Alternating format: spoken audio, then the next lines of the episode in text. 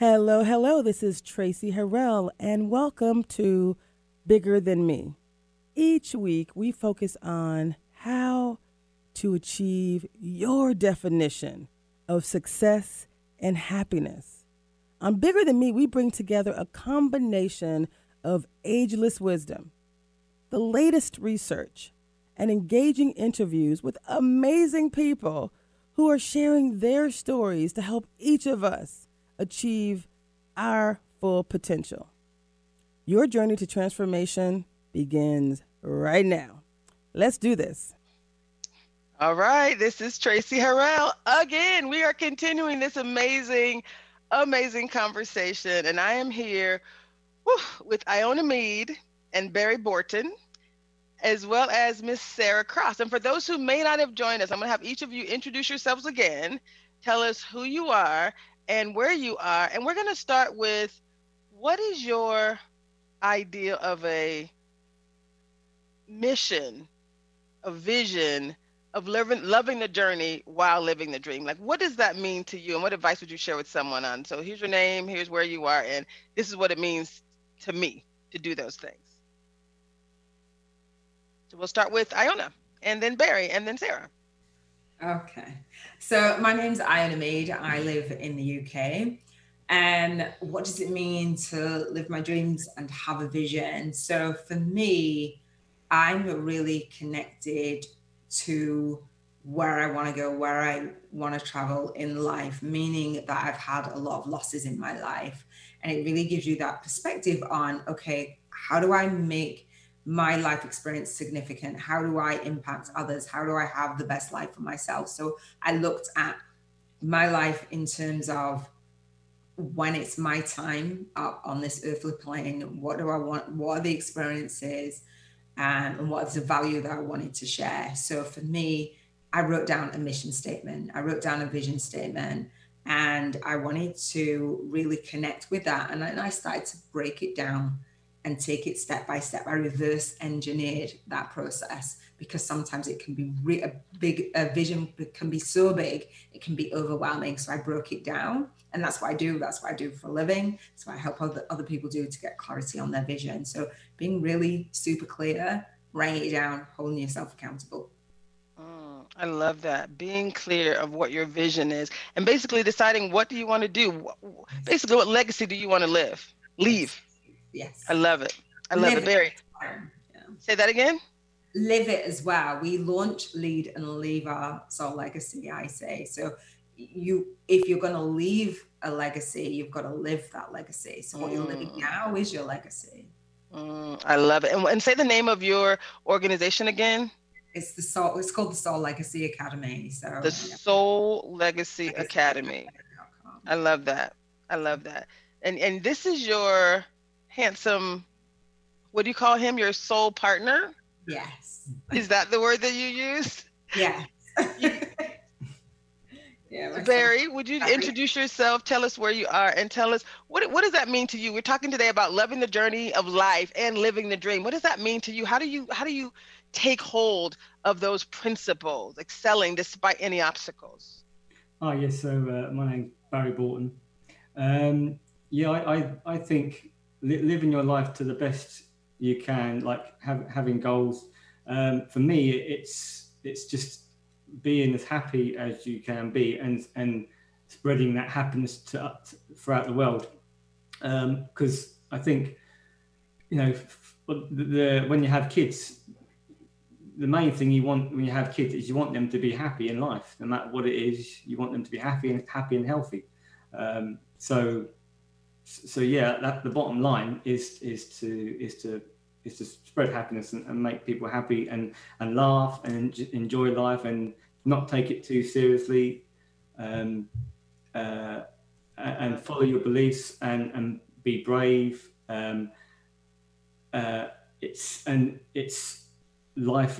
It's a choice. Everything is a choice. It's really, really simple. This is what I've come to learn over the last 3 years of being with Iona. Is you just have a choice. You either do or you don't do it. You either let fear control you, or you make a choice and you just decide to go. And when you think about when you really think about what matters, and like, you know, like now talking and right. I was dead scared of, you know, talking to people and all that.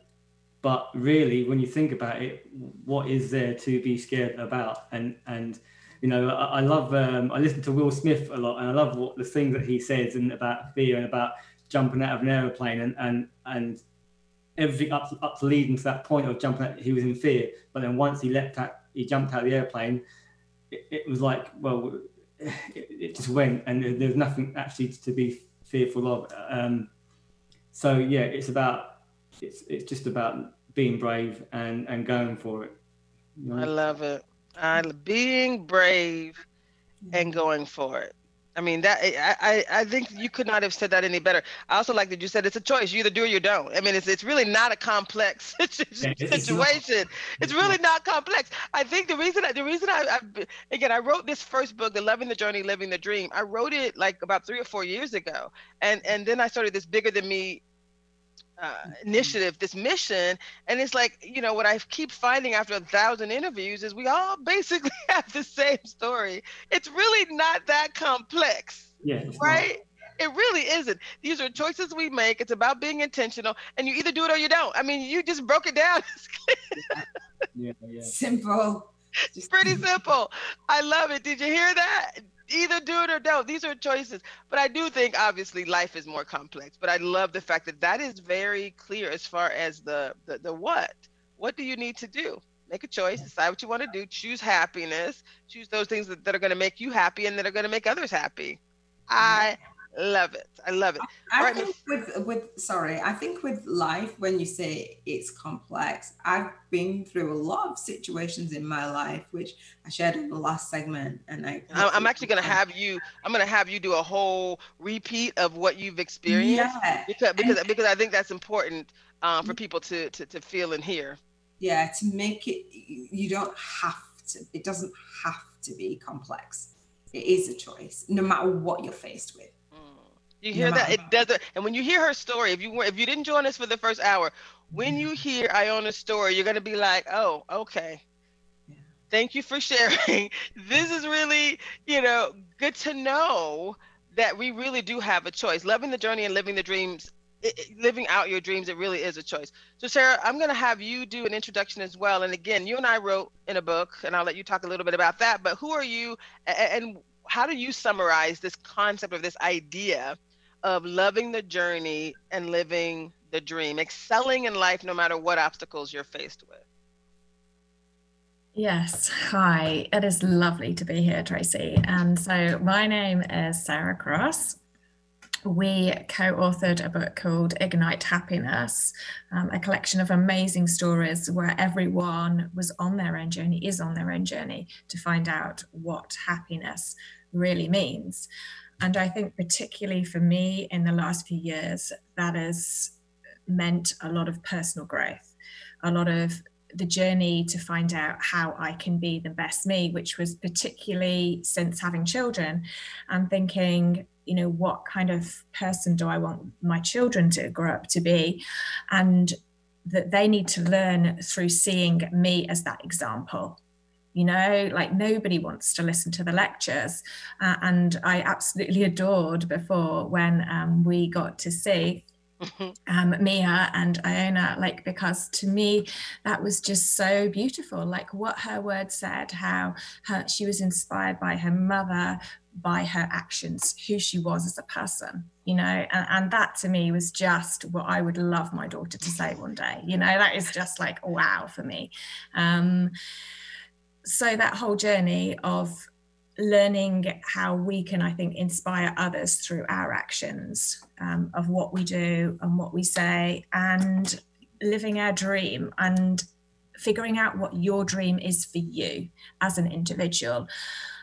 My husband and I, he quit his job last year and we went traveling. And for a lot of people, that was a huge thing. You know, like, how can you do that? You know, you've got a mortgage or your kids are in school or all these, like, how's that possible? You know, people wait till they're retired. But for us, and for me in particular, it's always like, You know, you don't know that you've got your health when you retire. We don't know what's around the corner. And, you know, so for us, that was a big, and also I think propelled because of family illnesses that we thought were going to be severe. And then you realized we hadn't spent enough time with people that mattered, you know, and that kind of, sometimes you need that tipping point to make you realize, you know, as Barry was saying, make that choice of what is your dream that will help you on that, propel you on that journey to fulfill what is truly important to you. I love that. I love that. Sarah, I'm going to give you a chance to tell that story real quick, the one that you wrote about it in your book and how it changed you. Because what I find is very interesting is you all, I'm going to go kind of backwards this time. But what I heard you all say is you all have children and the children in your life shaped how you wanted to live your life. Like having children was like, okay, now I got to really take this thing seriously. Like now I really have to, you know, behave in such a way that I want them to model. Like, what do I want for them so that I must live that? You knew that required you to live a different, to basically elevate your game. Would you agree with that? Like life is like, it's no longer, you know, practice. This is the real deal. You're now shaping the lives of other human beings. And I love that. I love that so much. So what I want to talk about real quick is, Sarah, your journey, and you have a really interesting journey. Talk about that boat ride real quick. Give us a kind of quick summary version of that boat ride that you took. And then how did that shape you? And why was it important for you to do that? And what did you learn as a result? Yeah, so a couple of years ago, we had this opportunity to take a small 10-meter boat that had no covers, no galley, no sleeping arrangements, no kitchen, no toilet, from London across the Channel and through the canals of France towards Paris. And when we were first given this idea, I said, this is just ridiculous. I mean, we can't do this. We've got a 4- and 5-year-old child. What if it rains? What if they fall overboard? You know, they're all kind of motherly things that you'd normally come across. And my husband was just like, he's very laid back. He was just like, we'll be okay. You know, he's like, it'll be okay. If you think the sea's too rough, you'll just, you know, get on the big ferry, join us. And like, he had an answer for everything. He was like, but this is an opportunity of a lifetime. And I knew it was. So of course we said yes, and we did it. But I think once we'd made that decision and you go into overdrive and the thing that really we had so little in that journey. You know, we weren't surrounded by all the clutter of the house and all the lots of toys. And I watched my little girls every day and they were so happy. They were playing with ropes and making up games. And they just didn't have any of the worries that I had. You know, they were super happy. And there was this beautiful time as well because we were all together as a family and often my husband was away working hard. So we had that connection and that relationship of being there. But me watching my children and also me having to overcome a lot of fears on this journey, you know, of them and also me, I'd been a stay-at-home mum for a long time and, you know, just got into the mundane of things. But I learned so much watching my children. I was like, this is what happiness is. This is the simplicity of it. And as adults, we do have a lot more stresses and concerns, but just watching them, laughing in the moment, being present, it taught me that we do surround ourselves with so much clutter mentally, physically, and them being happy, they weren't scared, you know, obviously we were organizing where they were going to eat and everything, but everything did just sort itself out. We always found somewhere to stay. We always found enough food. We did figure it out. And I've actually just read Marie Forleo's book, Everything is Figure Outable. And it's a great lesson in life that we can often tell ourselves these negative stories. Oh, that's not going to work. This is going to happen. And it's only when we try that we actually figure and through those experiences, we grow stronger, learning what we're truly capable of. And also this journey taught me so much more, how to live in the present moment more, how to laugh more, how to see, literally like looking at my children, the example of what happiness looks like. I love that. What I love about that is it's just so perfect that you conquered your fears. You were just talking about fears, Barry, and at the end of the day, what did you say earlier? It's a choice. You either do it or you don't, right? It's no more complex than that. And you could have regretted not doing it. You didn't regret doing it. And most times, I mean, with these truths that we know exist, these age-old truths, all these, I've read like 1,000 books, and I read never really fiction, always nonfiction, why, the what, all the classics. And there's so much consistency in what is said by the greats, because there's truth. When the truth is the truth, right? Like the truth kind of rises to the top. And what you guys are saying today really is so beautiful. And the reason I call this show Bigger Than Me, because it's so much bigger than me. It's really about each of your stories and the experiences that you've had, and you being able to share that. You're definitely going to connect with someone. Someone's going to watch this video as the books come out, and we have the videos that are available. I mean, it's all on YouTube immediately, but at the end of the day, it's really about not having any regrets in life. And Iona, when you and I were talking, I mean, I love everything that Sarah just said. There was such consistency. I saw your head nodding, and I saw Barry, I saw your head nodding. I call that the amen corner. Like when the heads are nodding like that, that's a Southern amen corner. You're like, yep, mm-hmm. And then as you were speaking, I saw Sarah doing the same thing. And it's like, at the end of the day, we're all just kind of like, yep, that's it. And you guys are at the opposite ends of the world. We're all, you're in the UK, you're in New Zealand, I'm here in Seattle, and we but we all have landed. Different journeys in life, but we've all landed on the same truth, the same journey, how to love the journey of life and live out your dreams, excelling despite obstacles. And so Iona, I want you to give us, for those who may not have watched the first show that we did together, can you go ahead and share, if you don't mind, just a summary of your the challenges that you've had to overcome, and how that has actually motivated you to do exactly what both Barry and Sarah just shared about, figuring out like what are your priorities and living your best life, setting the right example for your children and for your grandchildren. Can you tell us about your experience and how that's changed you for the better? Yeah, thank you. And thank you, Sarah, for, that compliment with me and Mia. It really does mean the world to me, because we have been through that journey, and it's brought us closer.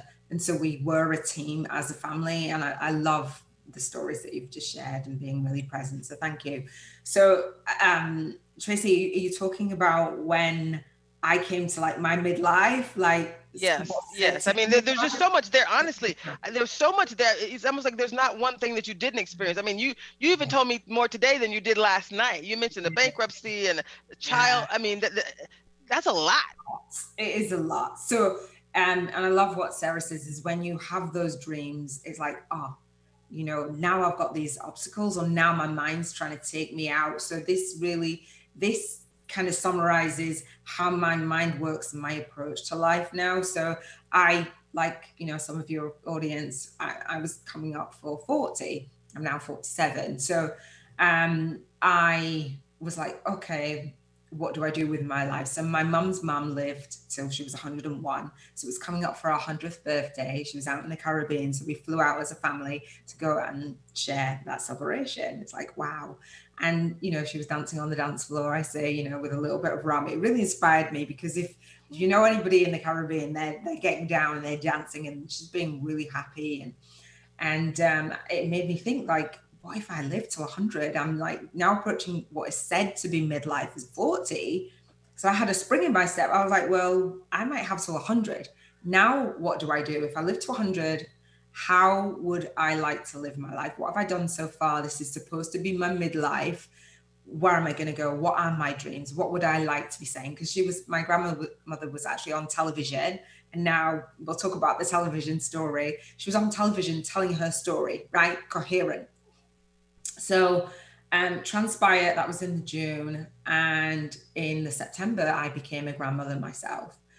So it really got quite real. And my granddaughter was born, and now I'm a grandmother. So I'm thinking, like, what if I had my life over again? What would I do? What would I do differently? What do I want to show her? Now I'm about legacy. So 10 days after my granddaughter was born, another perspective, my dad passed. And it's really suddenly, he went into the hospital like 5 p.m. and we got a call to say, they said they was going to come out. So 1:30 in the morning, I get this call saying, you need to get up here. I was like, what? Went up there, family gathers round, and my nephew said, we're all here now, Granddad, you can go now. And my dad left. And I was like, at that moment, I realized that we are a soul having a human experience. And it touched me. And it touches you in a way that you can't describe, but you just know that life will never look and feel the same. Again, there was a presence that left. And so it gave me a different perspective. So I was talking about me living my life, and I had my 2 children, and what kind of dreams, how I wanted to do my business and get out there. And so I was doing what I called my 49 Soul Speaker Summit. It's about a year and a half later. And, my granddaughter was born. It's about when she was 1.5. So I was doing my speaker summit and doing what I call joint vision partnerships, really putting my message out there, really making an impact that I wanted to make. And I got a phone call mid that speaking summit to say that my son had an accident. His girlfriend rang me. I was actually on the phone in service at that time. And she said, he's had an accident, he's been knocked off his motorbike. So I zoned out, to be fair. And she rang me back and she said, Iona, he didn't make it. He passed away on the roadside 12 days before his 20th birthday. And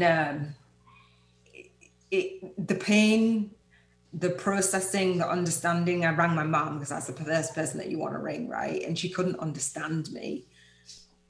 So she cut his cord. She saw him being birthed. It's a real massive impact in our family.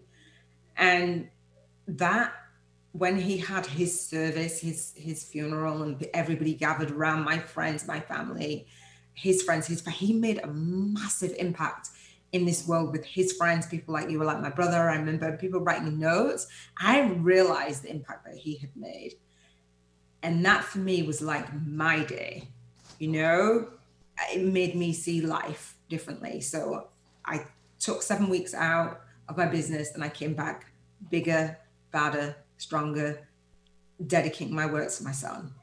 That, when you have those dreams, even when you have obstacles, my son would have been in the business. So we didn't use that as an excuse to go down.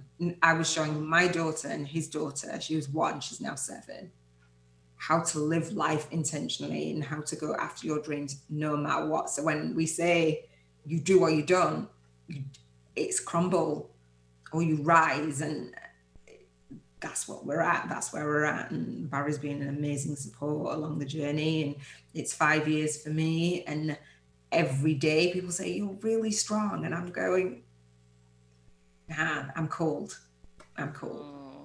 And I love that. I love when you say you're called, because I feel like I was called to do this show, Bigger Than Me. And it came out of trials that I experienced. And it was like, wow, this is so much bigger than me. Like, I have to do this work. I never worry about it. I never concern. I mean, here I am talking to people from around the world, literally. And I produce the show as well as host the show. And I bring the content together. So I was like, I need to have y'all on the show this Sunday. So we kind of moved some things around, because this was a conversation that's going to help someone who's watching us, who's going to watch this and really take a new look at their life. Because you only get one.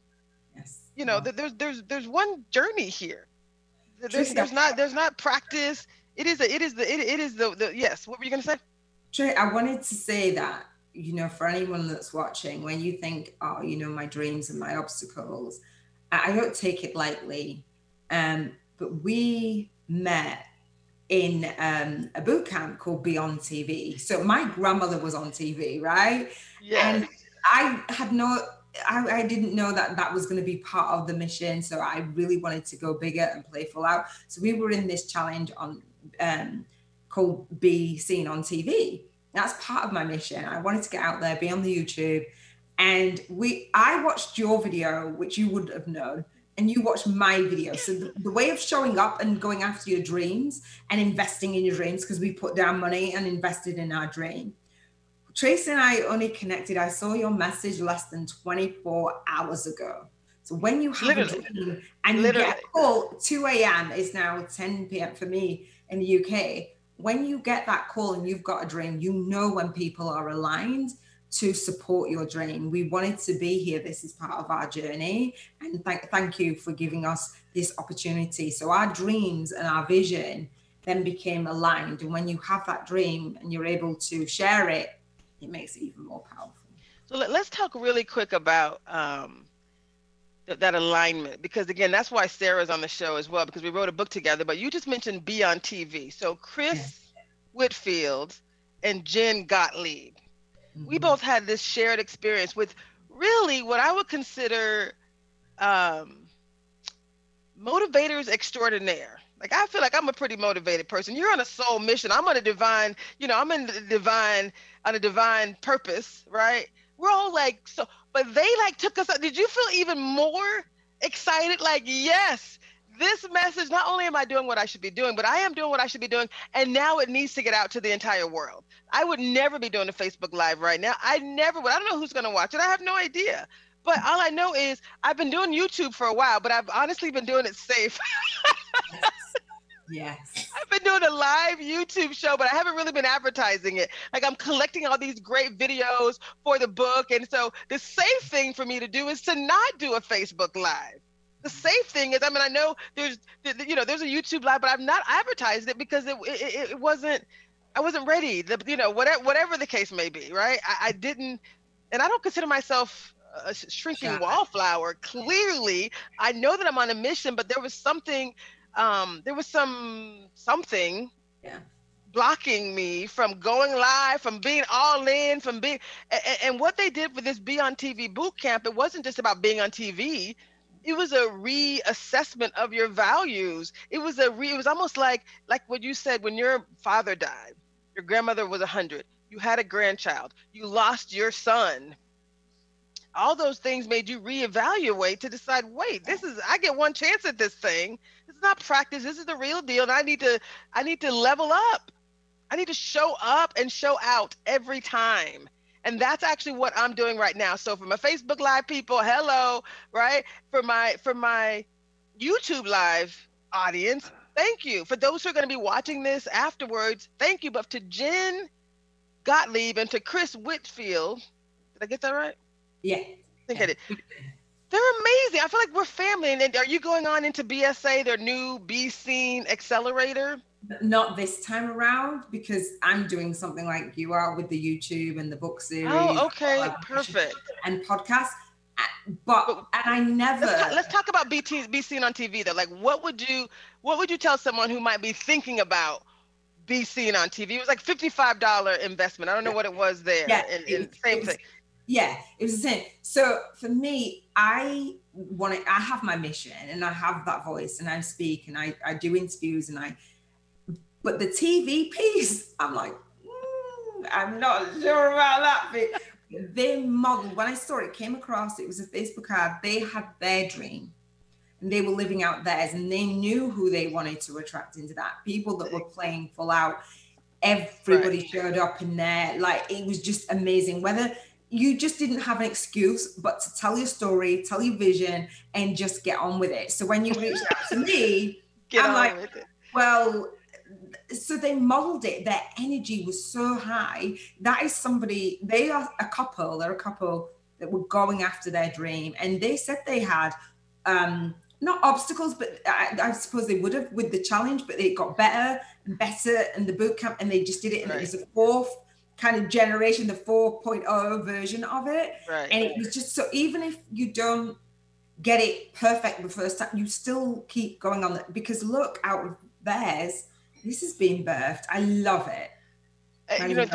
Three things you just said, which is what they said to me, because I'm like, I don't know Facebook. I don't know Facebook. I don't do it well. All you gotta do is press the button. I'm live now. May not be perfect. That was the thing that they said. It may not be perfect. Who cares? Mm-hmm. Mm-hmm. What did you say, Barry? It's a choice. You either do or you don't. Get to it.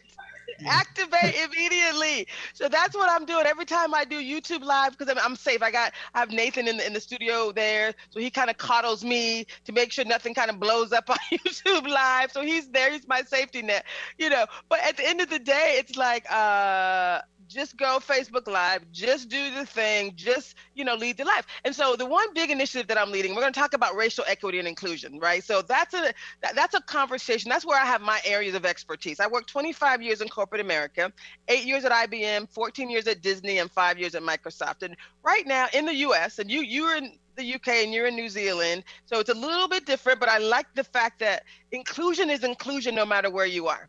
And so the book that we're writing, it's called Ignite Inclusion. It's going to be a compilation book as well. We have all these amazing faces and voices that are telling their stories, right? And so racial equity and inclusion in the U.S. is a very unique situation based on historical context. So there's a third of the book will be based on racial equity and inclusion, achieving the positive stories around here's what we know to be true and here's how we can move forward. And some beautiful stories that really activate here's what we know to be true, here's also solutions, here's how we can move forward. The whole center midpoint of the book is around inclusion in general, right? Whether you're in the U.S., wherever you are, whether it's youth, who, you know, the number one method of death for youth is suicide, often because they don't feel included. So we're going to make sure there's youth stories, mental health providers, whether you're in the gay GLB, thank you, help me somebody, gay, lesbian, okay, LGBTQ, yeah. Thank you very much. See, Nathan's my safety. Help me out. What are the letters? So whether you're, and I have family members that you know, I'm an ally in that space. I don't consider myself an expert. So would I feel comfortable being someone who leans into that conversation? Yeah, just because all I know is I want equal rights for all. I want inclusion for all, right? So this book is about inclusion for all, whether you're a man who's worked with women or a woman who's worked in the field of men or an introvert on a team of extroverts, like inclusion matters. Whether you're just someone who, you know, was bullied at school, we want to make sure that we have a conversation around inclusion. And then we're also, we know, I've done tons of research, so there's going to be a third of the book, maybe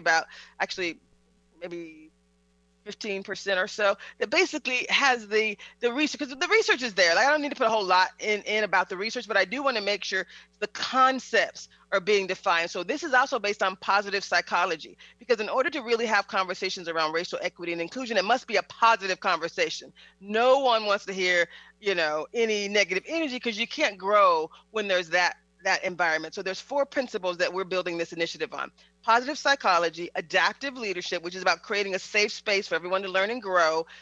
This concept of self-directed learning, which is really, we all have to want to move forward on our own, at our own pace based on where we are.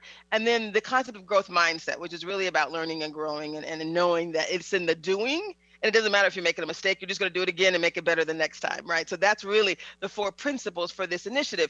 And so I have you on a couple that's in the UK, a black female who's in a soul relationship with a white male. And we talked about, you know, what does equity and inclusion mean to you? I asked you if you'd ever had an experience, and I love the story that you told. I'm going to have Barry actually tell us the story. About equity and inclusion. Like, what was that experience for you? I asked if you have any challenges achieving racial equity and inclusion in the UK. Yeah, so I grew up in London. I moved out when I was 12. So in London, I went to school where it was all mixed, and that was all I knew. And it was only when I met Iona about 3 years ago that I'd ever experienced anything to do with racial or anything. And that was when we went on a holiday to Malta, a little island in the Mediterranean. And we went to the capital city, Valletta, and we was approached by a policeman. And we didn't know this at the time, but you was wearing like a vest, weren't you? But you're not supposed to have your shoulders showing. So like, you know, you have to wear a t-shirt or whatever.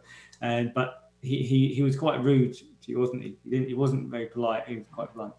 And then after that, and I didn't know at the time, but you said, you know, that was because he was black. And I was like, oh. And then we went into a shop, literally straight after, we went to a shop, we'd look around. And I then did notice the people in the shopkeepers watching you, looking at you. And then we came out, and you said it, didn't you? Like, yeah, I did see that. And so because I'm half Maltese myself, so I felt quite embarrassed because, you know, it's half my country, like me. And we walked a bit further on. There's a big square in the middle of Valletta, and I wanted you to feel like, well, I wanted you to feel special. I didn't want you to feel all those feelings of being separated, or because there was obviously there's no need for it. So I picked you up, didn't I? And held you tight and covered you and swung you around. And yeah, I just wanted you to know that, you know, to feel special and to not be made to feel a certain way for no reason. Yeah. He picked me up and swung me around. I didn't, no words. There was just no words. I knew. Yeah. So what I love about that is you told me this story, and every time I hear it, I'm just like, hold please. Give me a moment because what that was is, I mean, this idea of igniting inclusion, that's the name of the book, and I'm writing it with J.B. Owen, who has this entire Ignite series. Again, Sarah and I wrote in Ignite Happiness, there's Ignite Inner Spirit, which we're writing in, Ignite Possibilities, and now we're writing a book called Ignite Inclusion, right? And it's going to be a little different, but it really all about stories, and that's one of the stories that we got to tell, because what he did is he saw something and he took action. He took courageous action in the moment. And how did that make you feel? Did that just take you to another level? I did, because that was quite early on in our relationship, and it surprised me that he was not aware at first, and it surprised me that was the experience that I had. So it was, I've had it before, but it was really significant, because you're on holiday and you're happy. And then when he picked me up and just swung me round and round, like you'd celebrate, like you just won the lottery. Like, this is my one, and this is my woman. Yes, and no words were needed, and I did feel special. I did feel like it made me sad to know that he would have to do that. Do you know what I feel like? He'd have to do that, because then there's that divide and that awareness, because we don't have that. And you've seen, you know, if you've seen the other segment, the first segment, we have a blended family. My children are mixed, you know what I mean? And so it is there. We are aware, and it is what you do with it and that action that you do take. So yeah, my biggest value is kindness, is being kind to each other. And obviously that wasn't kind, that wasn't nice. So yeah, I just wanted to make you know that it wasn't right. And what I love about that, Sarah's said some interesting things in the past about this equity and inclusion initiative, especially being, you know, she's in New Zealand, again, not having the same experience that we have here in the US. But what I love about this is awareness is critical. Every time we have a session, and we actually have a session coming up on 10/29, I'd love for you guys to come and actually tell that story. If not, we're going to play this little clip, but I'd love for you guys to tell that story. Be a little later in your day, so maybe I'll play the video, because it's like 10 o'clock. Now that I think about it, it's 4 p.m. to 6 p.m. That'll be really late for you. So we'll share this part of this clip, because what I love about it is this concept of awareness is so important, because I think there are still people who aren't aware that there is, some people have a different experience. And I think in the awareness, if you guys, you know Brené Brown, right? Right. When she talks about, so I play videos of Brené Brown, when she talks about stories we own, we get to write the ending, and stories we don't own us. And so when I talk about racial equity and inclusion in business and systems, first of all, I have some expertise in how do you change systems, right? Lovingly, how do you change systems? And I'm focused on racial equity and inclusion in business, education, wealth, and health. And when I talk to Miss Sarah, I know one of the things that we talked about is this concept of awareness and the importance of telling your story. So why, I mean, you've written in, Ignite books, which are compilation books, and now you're writing your own book. So what would you share about the importance of telling your story? Why is it so important that we tell our stories? Yeah, it is so important, Tracy. And I think to listen, to have compassion for where other people come from, and to try and understand that. And I was just heard the other day, actually, about how children are born with that idea of inclusion. You know, you see children and they will play with anybody. It doesn't matter what they look like, where they're from. And then at some point, and I don't know what point it is, I think, and it must be our influence as adults, our biases, our opinions that then get implanted in the children. But so to me, really, the idea would be to encourage the children's point of view and for us to not inflict our biases upon them. And I know that traveling for me has been a great education in itself. When we were out in Malaysia a long time ago, and to me, I'd only seen my opinion of Muslims and Islam was from the news, and it wasn't a particularly positive one. And then here I was, you know, chatting to, getting great relationships with people, and we had this whole, you know, like, what is important to you, what's important to me. And I realized, you know, they were, you know, it was the idea of God and the concept of love, and they wanted the same ideals in life. And I suddenly thought that this is what, you know, the hearing their stories and connecting made me realize that we are all so much more similar than we realize. And rather than looking for our differences, we need to listen to those stories so we can hear the connection and our similarities. You know, we might look different on the outside, but we've all got the same worries, the same stresses, the same goals, the same vision, you know, whatever is important to us. And so I think through stories, it allows us to connect and have compassion to others. Once again, I get to kind of pause and take it all in, because what I really love about that, Sarah, again, you're writing in Ignite Inclusion as well, because you said that on other shows, and I'm like, yes, yes, yes, it's that type of storytelling and that perspective. So what part of what I'm doing with this Bigger Than Me Success Series is I'm interviewing all types of people, right? I'm making sure that at least a third of the individuals that I interview are Black, though. Like, I'm making sure of that, because I want to make sure the perspective of Black people who've been married for 10 years, 20 years, 30 years, 40 years, right? Who have loved their children just like, you know, others do. I think if you see some of the things that happen here, like, did you guys see George Floyd literally get extinguished on national television, right?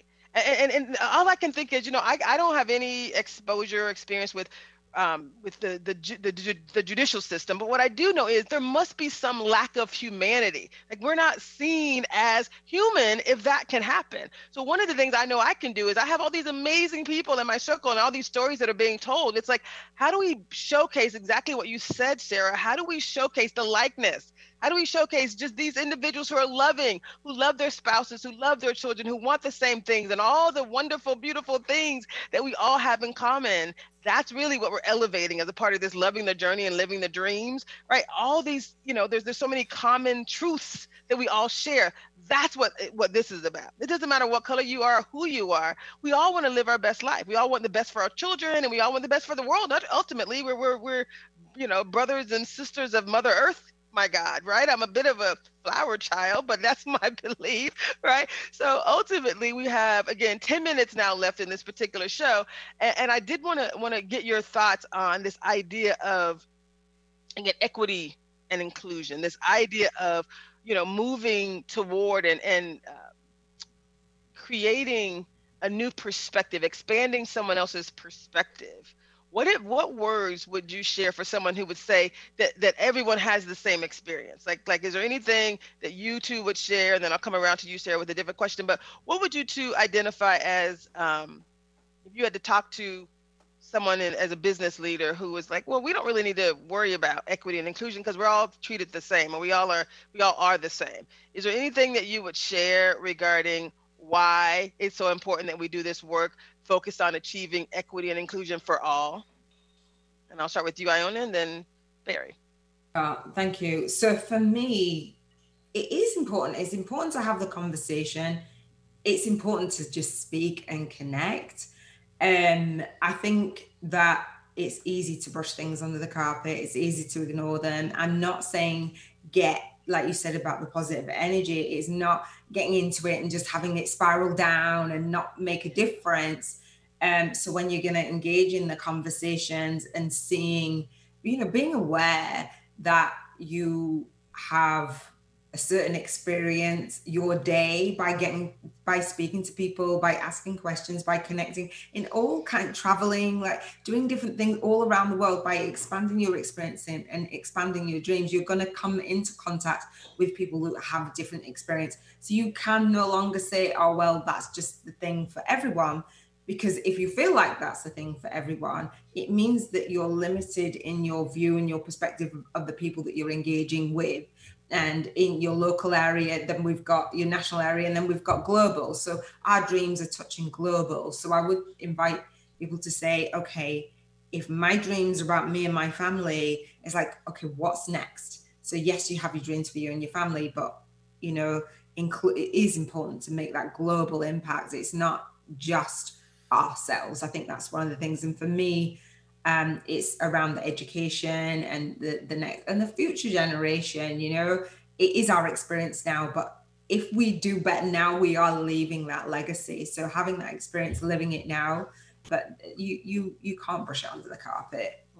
I love it. I love it. Barry, what are your thoughts about the importance of intentionally moving forward to achieve racial equity and inclusion for everyone? Why is that important? What would you say to someone who didn't believe it was important? Well, I mean, it's like Ern said, you can't brush it under the carpet. It's obviously, you know, what happened to George Foreman. George Floyd. It's not, and like you said, you want everyone to get along, you want the world to just be this fantastic place, and it's obviously it's out there, and like you can't avoid it, you can't think that it's not happening. You need to, I had to say it really, add your voice to the conversation, I think. I guess so. So what are you thinking? Because you're a white man, obviously. Are you? Do you consider yourself white? You said you're from Malta. Is that? Yeah, it's white. Yeah. European? Okay, so you're a white man in Malta, in the UK, from the Greek islands or somewhere, some beautiful, right? So it's a different thought, right? Thought process. We've had allies on. I'm going to ask you a question, Sarah, also about allies. Why is it so important that we activate allies? But you're basically an ally who's, you know, with someone who is, you know, intimately connected with this conversation, but it's still like no one's got this down to a science. So it's still uncomfortable, right? Like, it's okay to be uncomfortable. It's okay not to have the answer, but it's not okay not to lean in and be a part of the process. Would you agree with that? Oh, definitely. Yeah. If we had the conversation, obviously, when all this happened, we spoke about it, didn't we?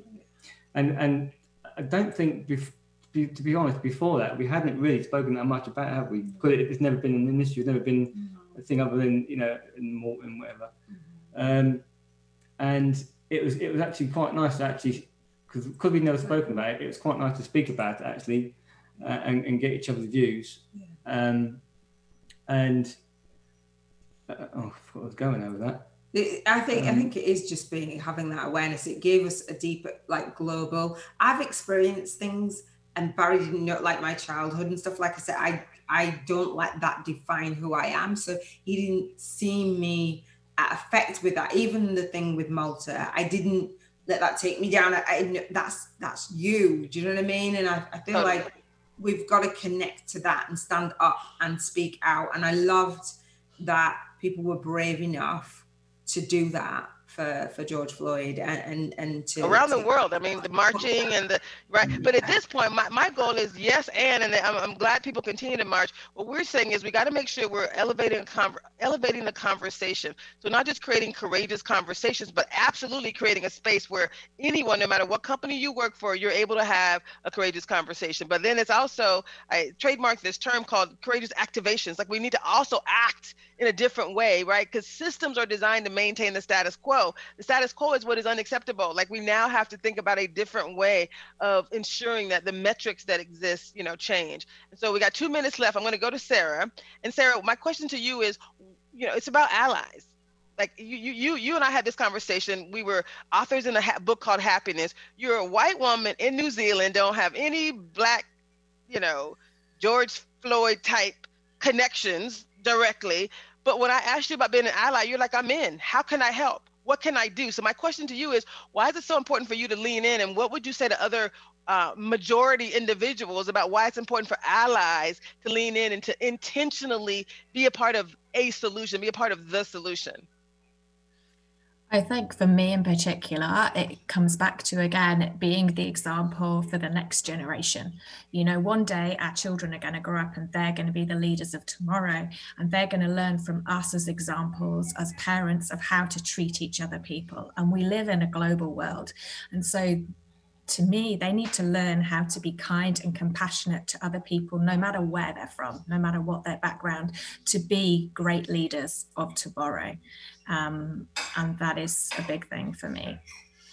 I love that. Well, this is Tracy Harrell. The initiative, one of the initiatives that we're leading on the topic of racial equity and inclusion is called the Bigger Than Me Success Series, Achieving Racial Equity and Inclusion in Systems, in Business, Education, Wealth, and Health. And you can reach out to me at itsallbiggerthanme.com, Tracy, T-R-A-C-I, at itsallbiggerthanme.com. And we are really moving this initiative forward, and the inclusion booklet will be done by February. So we have 2 October, November, December sessions. We're going to do editing in November, December, and January, with the book coming out in February. So those of you who want to be involved, contact us now. We're being very intentional. We're about 75% done. I just want more voices, more connection, and I'm just super excited. So I just wanted to end with the one word of intentionality in like 2 seconds. Sarah, about being intentional. I'll let you give our last word. Intentional. Make that choice to be kind to yourself and to be kind to others. I love it. This is Tracy Harrell. It's Bigger Than Me, baby. Thank you.